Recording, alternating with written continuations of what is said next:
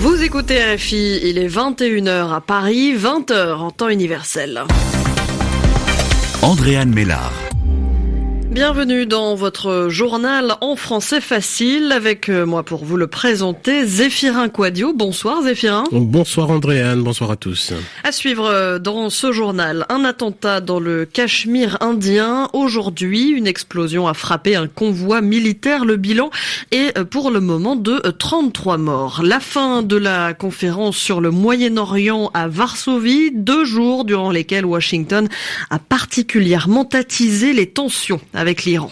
L'Iran qui était euh, en Russie avec les dirigeants russes et turcs, c'est euh, la Syrie qui était au cœur des discussions.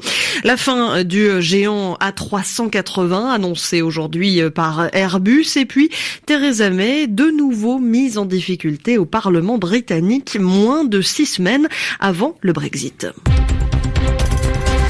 Le journal. Le journal. En français facile. En Pologne, la conférence sur le Moyen-Orient s'est achevée ce soir. Oui, depuis deux jours, une soixantaine de représentants étaient réunis à Varsovie. L'objectif, euh, c'était de parler paix et sécurité au Moyen-Orient. Étaient euh, présents notamment Israël et euh, des dirigeants arabes, mais c'est surtout de l'Iran dont il a été question. Les États-Unis ont par exemple pressé les Européens de se retirer du traité sur le nucléaire, un texte qui euh, les ont quittés depuis euh, plus d'un an. Et si le vice-président américain euh, Mike Pence a félicité l'Arabie saoudite ou encore les Émirats arabes unis pour leur application des sanctions américaines sur l'Iran, il a critiqué le refus de certains Européens de faire de même. On écoute Mike Pence. Certains de nos principaux partenaires européens n'ont pas été coopératifs. Ils ont été les instigateurs de la création d'un mécanisme qui va à l'encontre de nos sanctions.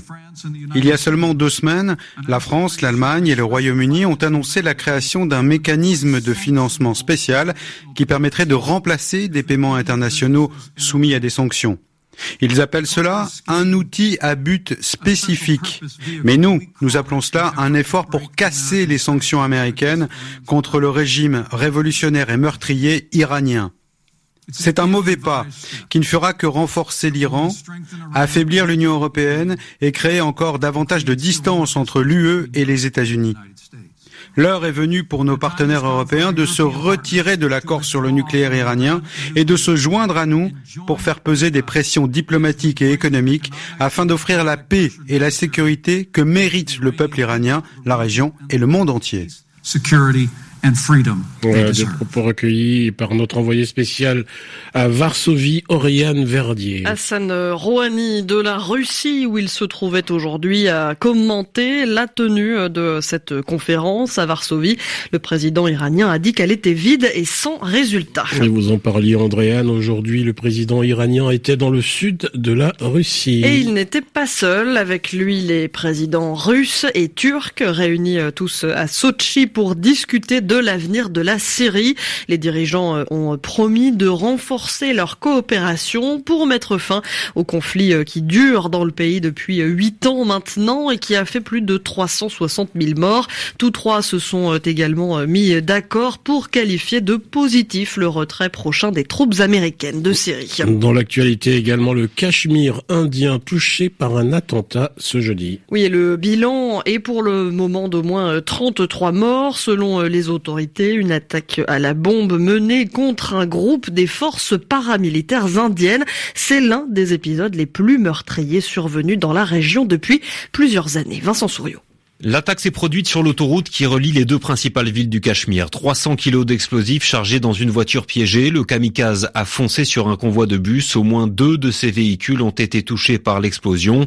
Ils transportaient des troupes de retour de permission. La revendication est arrivée très vite, signée de l'armée de Mahomet, un groupe terroriste pakistanais placé sur liste noire par plusieurs pays occidentaux, qui a diffusé une vidéo posthume mettant en scène l'auteur présumé de l'attentat, un homme d'une trentaine vingtaine d'années présenté comme l'un des cadres de cette organisation. Dans la classe politique indienne, une avalanche de réactions, dont celle du premier ministre indien, Narendra Modi.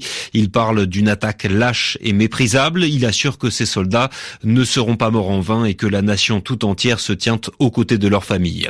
L'enquête commence. Elle devra déterminer comment l'assaillant a pu se procurer sa charge explosive et échapper au contrôle de sécurité dans cette province ultra surveillée. Et vous entendiez euh, la réaction de Narendra euh, Modi. Jean-Yves Le Drian euh, également a réagi aujourd'hui. Le ministre français des Affaires étrangères a condamné une attaque ignoble. Vous écoutez Radio France Internationale. Il est 20h et 5 minutes à Londres où se trouve le Parlement britannique. Aujourd'hui, les députés ont rejeté une motion de Theresa May concernant le Brexit. Une nouvelle défaite hein, pour la première ministre britannique à six semaines maintenant de la sortie programmée du Royaume-Uni de l'Union européenne. Les députés ont rejeté par 303 voix contre 258 le texte dans lequel le gouvernement britannique exposait sa volonté de renégociation de cet accord de Brexit avec l'Union européenne. Un nouveau signe de faiblesse de Theresa May à un peu plus d'un mois donc de l'échéance et alors que l'incertitude et l'inquiétude sont reines dans le pays. À Belfast notamment, la capitale de l'Irlande du Nord, sa frontière avec l'Irlande est l'un des points qui pose problème. Reportage Béatrice Leveillé. Les Nord-Irlandais n'ont pas choisi de quitter l'Union européenne. Ils ont voté à 56% contre le Brexit, comme le compagnon de Sandra, une Française qui vit depuis 20 ans à Belfast. Les gens ont décidé que euh, j'étais une étrangère ici et que je ne faisais plus partie de, même si ma vie est ici, que je ne faisais plus partie du, du pays. On est dans une situation où on ne sait pas du tout ce qui va se passer le 29 mars. Et c'est terrible de ne pas savoir. Une inquiétude largement partagée au sein de l'université. Will McGarry, enseignant à la Queen's University de Belfast. Une large partie du personnel ici à la Queen's University, comme dans toutes les universités britanniques, vient de l'Union européenne. Et le Brexit a créé une incertitude pour des gens qui vivent ici et qui ont fondé des familles. Pire, ils ne savent même plus s'ils sont en fait les bienvenus. Et en Irlande du Nord, nous avons un problème en plus. La menace d'une frontière dure avec la République d'Irlande que fait poser ce Brexit? Oui, c'est une menace qui pèse sur nous tous en Irlande du Nord.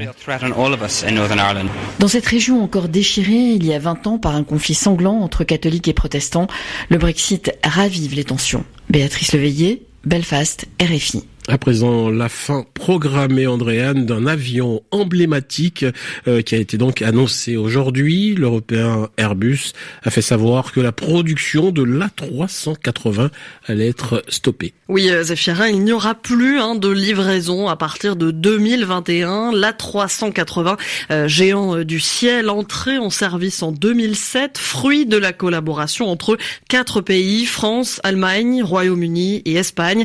Il était le plus gros gros avion civil jamais construit, mais il était aussi un échec commercial. Airbus a donc décidé de dire stop. Précision Dominique Bayard.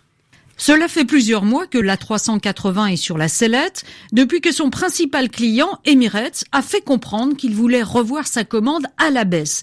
Au lieu de 53 appareils, la compagnie du Golfe n'en achètera finalement plus que 14. C'est maintenant officiel et aucun autre gros acheteur n'est prêt à prendre le relais.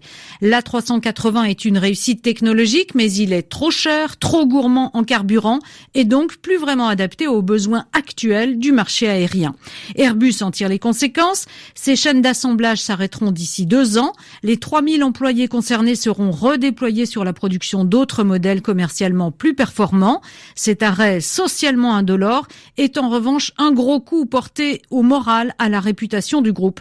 L'appareil conçu pour tuer le Boeing 747 a échoué. Il va rejoindre le cimetière des éléphants blancs du constructeur européen où repose le Concorde ou la Caravelle tout n'est pas perdu pour les actionnaires. L'arrêt de ce programme déficitaire devrait rendre la compagnie beaucoup plus rentable.